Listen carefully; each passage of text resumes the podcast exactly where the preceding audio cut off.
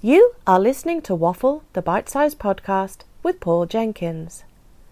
First broadcast on Rossendale Radio on the 25th of April 2021.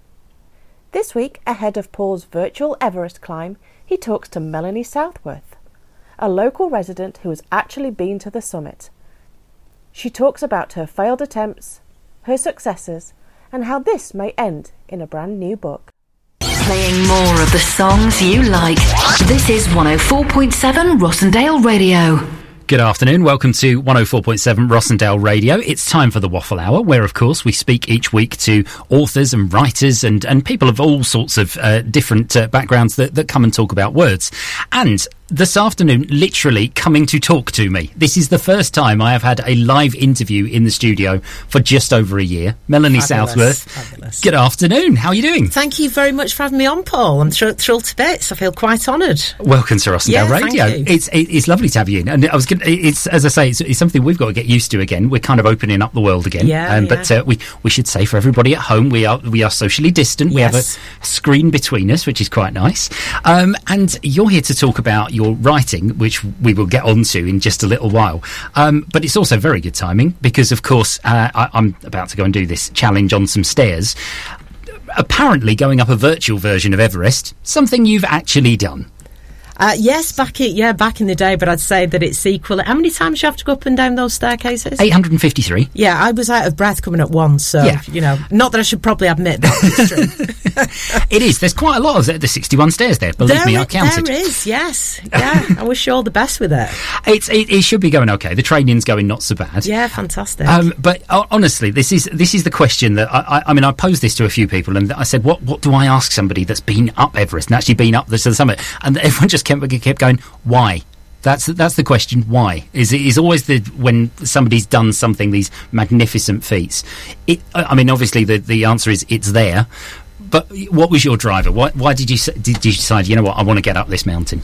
I think I just, I, I mean, I very much fell in love with the uh, with the valley. I mean, a, a little bit of background. I've got a cute little picture of when I was about five going up Holcombe Hill with my best buddy Zoe Schofield, and um, and I went off on a rather ironically, I went off on a school trip with Hazelhurst School in Ramsbottom when I was Yeah. ten to see the Matterhorn, Right. and actually got terrible vertigo. Oh, my strangely goodness. enough. So I don't think it was that. And uh, my family uh, had a, a business in Bury called Southern Sons, and my dad came back one day with a stack of old Nat Geo magazines, and there was a picture which must must have been from the 1953 expedition of uh, of Sir Ed Hillary and Tenzing Norgay on the front of it. Right. And uh, anyway, I went to Nepal for the first time when I was 19. You know, I knew absolutely nothing and just completely fell in love with the uh, the country. But I didn't actually go up to the Everest Valley until I was 21. Extremely unfit and uh, and absolutely just fell in love uh, fell in love with the valley and it's my it's my reboot uh, place. I try and go up there at least once once or twice a year if I can drag people up with me. I do because it's a very very it's a sacred valley and it's very very special. And I uh, yeah and I just completely fell in love with the mountains there. So I started off trekking and you know And then eventually started heading upwards. yes exactly yeah the only way is up as they say. Yeah, that, not one of your song choices this afternoon, That's but it would have been perfectly apt. That's true. Um, I, I, it's, I mean, you mentioned that you obviously grew up in, in Rami and uh, Yes. uh, sort of have that sort of. It, it's interesting you're talking about home, but it sounds like uh, Nepal is as much your home. It is, as, it as, as the valley is. Yeah, it is very much. I have a friend that always teases me and says that my heart lies at the foot of Mount Everest, Hmm. and it allows me to stretch out to other places in the world and come back to Ramsbottom. But it always snaps me, snaps me back. It's like I glow like a lovesick teenager when I talk about the th- those mountains and that particular uh, valley. So I always find a way of heading back there at some point. See, there's the writer in you coming out as well. You may, we've got metaphors coming in before we even get on to the writing. Um, now, now this it sounds like as if there was a simple way to do this. Um, Yeah. you decided, no, no, no, th- we won't do the simple thing because actually it will take me three attempts in That's order true. to get up to the top of this mountain. Yes. Um, through no thought of your own, I would like That's to point true. out. Uh, I believe on insurance forms they're referred to as acts of God. Exactly. Um, uh, just tell us a little bit about how it took such a, a, a big cycle of three attempts to, to get up there. Well, I went to the mountain in 2014 with the intention of uh, uh, uh, when people climb Everest, they have to do rotations on the mountain to acclimatise. And because the most pe- uh, one of the most dangerous parts of the mountain is the Khumbu Icefall, which I'm sure people have seen on TV. You've got to cross, cross glaciers on ladders and everything. I decided I wanted to acclimatise on a neighbouring mountain called Island Peak and sleep high, which is at the equivalent of the uh, of Camp One on on Everest. Right. Uh, so anyway, we I went off to Island Peak, and then we got news that a huge serac on the west shoulder of Everest had collapsed into the Khumbu Icefall and had sadly killed. Uh, 16 climbing Sherpas, and it was actually the anniversary a couple of days ago of that, that disaster. And le- needless to sta say, that uh, closed the mountain. Yeah. Uh, you know, it's a yeah, terrible, terrible event. So I came back. I went back in 2015 in almost exactly the same place. I'd just come down off Island Peak. And we had a huge earthquake. I think it was 8.3. which we all got news of over here. and It was Yes. it was a big big event anyway. But Yeah. I was following that particular expedition that you were on, and Yeah. um, you got trapped, didn't you, uh, up in the, the mountains while that was all going on? No, I actually I was I was due back at Everest Base Camp in the afternoon, just Hmm. Right. after the like we would have been back just after lunch, and uh, the avalanche, uh, the earthquake caused an avalanche Right. uh, at base camp, which killed twenty nine thousand people in the country, twenty three people Hmm. at base camp, and I basically against the like a salmon swimming in the wrong direction Hmm. with everybody leaving base camp we chose myself and the climbing sherpa uh, pemba sherpa that i was climbing with to go up to base Ah, camp right. and we decided to uh, Pemba to help the uh, the dead and dying, basically. And I stayed up at base camp for ten days to help in any way that I could. The clean up, uh, people find their uh, their equipment and all these kind of things. So I was one of the last people, actually, the last climbers up at base camp. Um, because I didn't want to leave until you know the place was absolutely devastated. So I helped as much as I could do. And it was it was interesting watching how the, the expedition had turned from that obviously very positive. We're going up the mountain, and Yeah. we're going to be, uh, and you know all the preparations that had gone in, and then, suddenly it becoming this relief effort. Um, Yeah, which, exactly. Which is I know stayed with you in that you've you've got a very strong connection to the to the villages there. I do, I do very, ve- yeah, very much so. So uh, yeah, so I spent ten days up there and did what I could, and then I went back to Kathmandu and I stayed in Kathmandu and tried to organise uh, aid and helicopter aid to a nunnery actually that got cut off by the earthquake in a different a different part of Nepal, and uh, and basically we got a yeah we managed.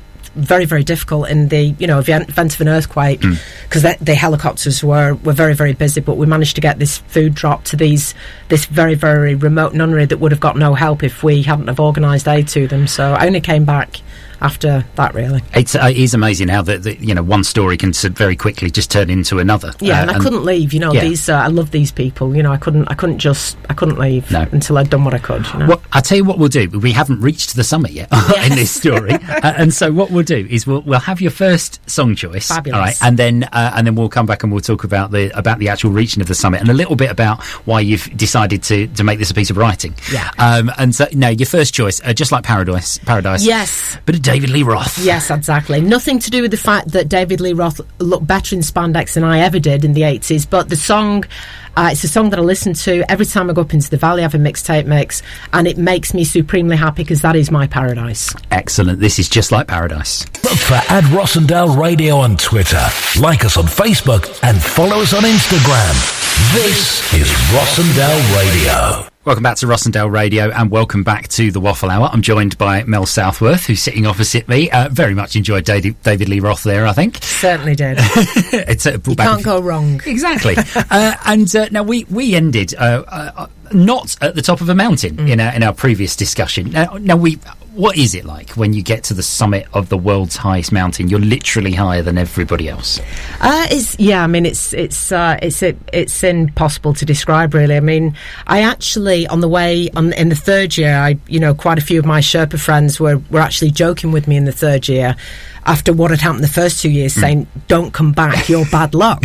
And I actually got pneumonia um, in, in my third year, which of course is a story for another time. But I ended up, uh, unbeknownst to myself, I reached the summit and I didn't actually know that it was at the summit, strangely Oh. enough.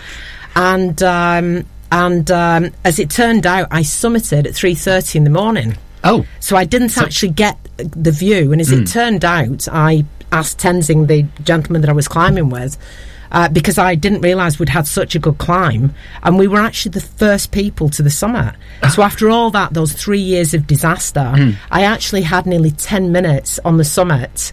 Um, to enjoy the mountain before anybody else Just anybody else there. came up, which was just anyway. It was a full moon, thankfully, so I did get some view. Yeah. absolutely, absolutely ma- uh, magical. And of course, I asked my climbing Sherpa, no, and the answer I said, "There's no way we can stay up here, is there, for a bit longer?" And he's. Yeah. like, uh, "No, it's minus thirty-five. Oh my goodness. and uh, and it was, but it was.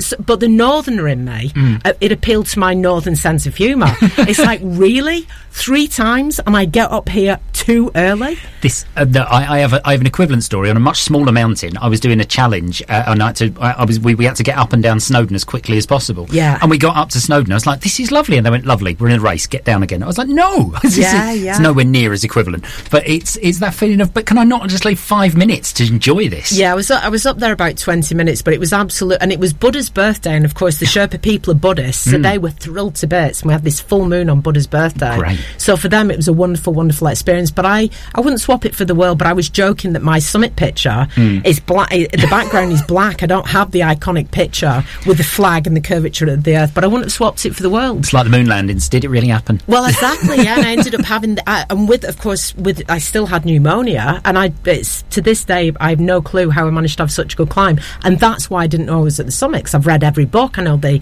Hillary Step the balcony Yeah. and all these landmarks, but I thought, well, we can't possibly be there because it's only half three in the in the the morning. I think we got up there in about eight and a half hours from the south. Um, South Col and yeah See, this is the thing: is that for, for people like me, you get this cartoonish image of you know just a single flag and a little plaque and a gift shop, and a, you know, Yeah. and of course it's not like that. As you mentioned, it's minus thirty five up Yes. there. You can't spend a huge amount of time on the No, summit. no. Uh, it's also a very busy mountain, isn't it? It is a busy mountain. I mean, there's a lot of uh, there's a lot of reasons why it's a busy mountain, which obviously we don't we don't have the, the time to go into now. But uh, but absolutely, I know this sounds like a bit of an oxymoron, but it is a massive, massive mountain. I know Yeah. That's that seems to that seem, but you but that that seems to be go without saying. But basically, it's climbing one mountain to get to base camp, so it's fabulous when people trek up there. Massive achievement. It's another mountain to get up to the South Col, and then the the real climb begins. Yeah. It's uh, yeah, it's it's it's magnificent. And this is where we come on to your book, and you Yes. have you decided. Well, you started this this this journey of writing talking about the the, the climb, but Yeah. actually you realised that, that that took you right back to your own story, and it's become more of an autobiography, hasn't it? It has. I, I actually I sent a proposal into a, to a, a very good agent in London, and it was all crash bang and wallop and stories about mountains and oxygen systems failing and everything. But I'd started telling a little bit about growing up in Ramsbottom with my very charismatic, slightly alcoholic father, Ken. And uh, they absolutely loved it. And they said, Oh, tell us more about that. What, you know, growing up in the 70s in Ramsbottom. I didn't think they'd have any interest in it. They, said, they made the mistake of saying to me, Please start at the beginning. Ah. So I did, and that's why it's taken me. It's been harder to write the book than it has to actually climb Everest because I, I made the mistake of doing that. So I've ended up with this War and Peace of uh, memoir. It is. A, it is an interesting dichotomy there. Of, of you've got the adventurer in you, who, who by the sounds of it, as, as as much as your Everest adventures we've covered, it sounds like you've been all over the globe in all sorts Yeah. of different places from chatting to Been you. very fortunate. Exactly, and but at the same time, you know, the the, the idea of sitting down at a desk and writing something is much. Is that been a real challenge? It's a huge challenge, and I also don't like living in the past. You know, I'm very much live. For, I'm a very uh, glass half full, positive person, and obviously I've had to relive some dark moments in the book, especially what happened with the with the climb and everything. But uh, I do find that very, very difficult. But I do love, love, love writing, and this is my first book. I've made a lot of. I've learnt my craft from writing this book. So even though it's taken me a long time, I probably needed that to actually know how to to write effectively. And I'm hoping it will be the first of a series of books. I, I'm hoping this won't be one and done. I was going to say, I, I get the impression there will be more adventures to come. That is- yes, I just can't wait. But I've yes, I can't do anything until this book is finished. I've banned myself from even planning anything else Yeah, you're, this book is you're not allowed to, you know, even go anywhere near some sort of branch of Millets to, you know, to, to stock up on stuff. It's not no, allowed. I'm banned because it's embarrassing at this stage how long it's taken to write. No, we, we, it will get there, and uh, we're, we're uh, go into a little bit more detail about the sort of structure of the book uh, uh, in a little bit. Now, you've gone, uh, you've very, very cleverly gone onto the rock theme here. Yes, Uh, I I, mean, have we, to. we, we, and I mean, it's got, we got to ACDC next. Yes, well, it's it's got to be. It's a long way to the top. It really is, isn't it? It is. 8,000 ish metres? Yeah, it's a long way. it's a a, lo- hoof, as they would say. This is ACDC. This is your very own Rossendale Radio. Good afternoon. Welcome back to the Waffle Hour. It's the final part of my uh, talk with Melanie Southworth about her adventures on Everest and, uh, and her writing and, and how this has sort of been encapsulated in your book. And we we were talking a little bit about where on earth, when your book is completed and finished, and where it's going to sit in Waterstones or, or in a bookshop. You know, what genre is it going to fit in? Is it a self help book? Is it an inspirational book? Is it a travelogue? Where, where are we going to put it? I think I think probably it'll be in, in memoir. I mean, the the you know the book is very much not about Everest. I mean, the the final part of it is obviously about Everest, but it's very much about a small town regular girl, you know, growing up in the north of England and uh, and making actually a bit of a mess of my life at one point. I ended up weighing. Near the best part of 19 stone and completely miserable, living in this beautiful but remote farmhouse in, in Ireland, and did a very much an eat, pray, love. Uh, I walked away from everything, my relationship, my house, and everything, and set off completely terrified to Sri Lanka, of all places. There you go. Why I do not know. Uh, well, why not? That's if you're going to pick a, put a pin in a map, maybe. I don't know. exactly beautiful beautiful country and i spent the next 15 years uh, basically um, i had a wonderful moment not wanting to name drop but i had a wonderful moment with peter hillary edmund hillary's son Right. at everest base camp a few years ago and he, we were looking up the uh, you know the mountain towards camp one and he jokingly said to me do you think anybody will be notice if we run off and go up there which i thought was lovely. But he actually said to me he said you and i have peripatetic souls meaning mm. we like to wander we like Yeah. to and so I very much spent 15 years of my life having all kinds of adventures. I bought a horse and I travelled in Chile and all these kind of things. And of course ultimately cul- cul- culminating with the climbs in Everest. But the book really only had one uh, motivation for writing the, that book, and that was to for people who are struggling, who have made mistakes in their life, uh, to basically sit down on a park bench next to them and say, "Do you know what? It's all right. Yeah. You know, you can't control everything. You can control the six inches between your ears, and uh, and that you can make a mess of your life, and it's all right. And you can turn your life around. You can go on to achieve wonderful things.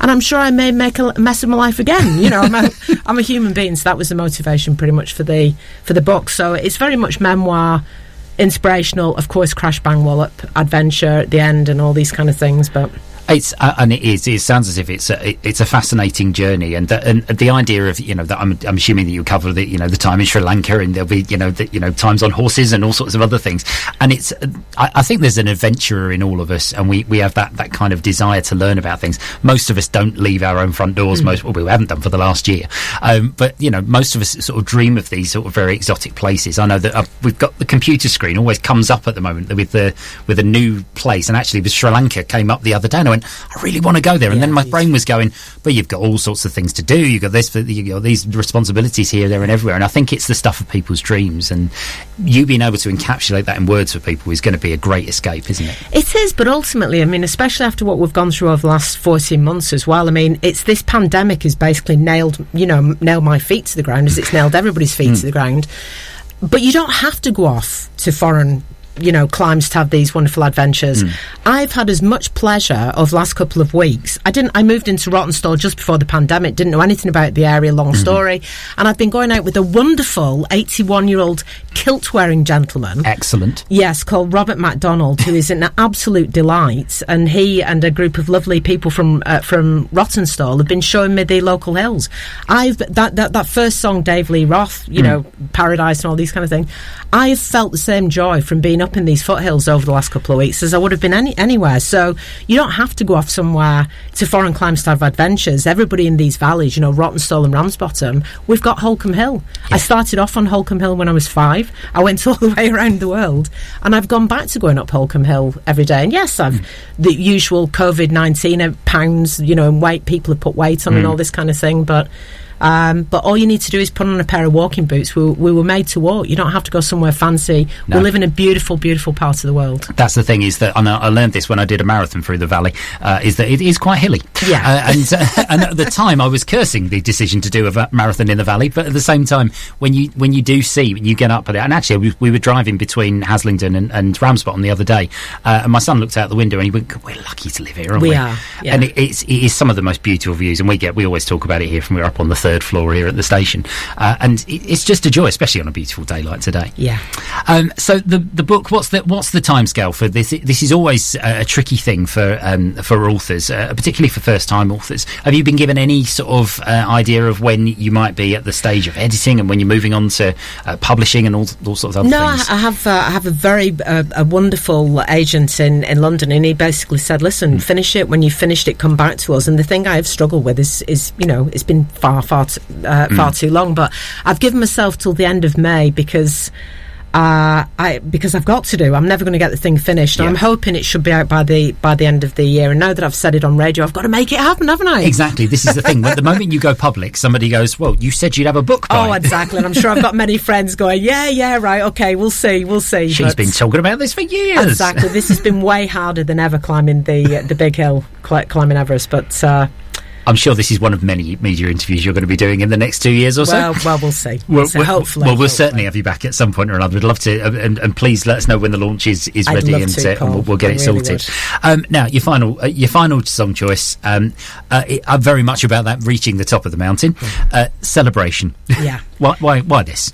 It's well, it's my absolute favourite song uh, on the planet. I absolutely adore this song because I'm a very optimi- uh, optimistic, positive person. Obviously, you will be celebrating when you complete your Everest challenge at the at the stairs here at the at. Um, at the radio station and everything, and uh, yeah, uh, it's a song for everybody at the moment. We've all been through this horrible time. We've all struggled, and you know, uh, yeah, it's uh, whatever you're feeling. If you're happy, go out for a walk. If you're sad, go out for a walk uh, and, and play music like this, anything uplifting, just to get us through these final, you know, hopefully the final months of this situation that we've been in. So, uh, What a brilliant note to finish on. Yes. Thank you very much, Melanie Southworth. Thank you.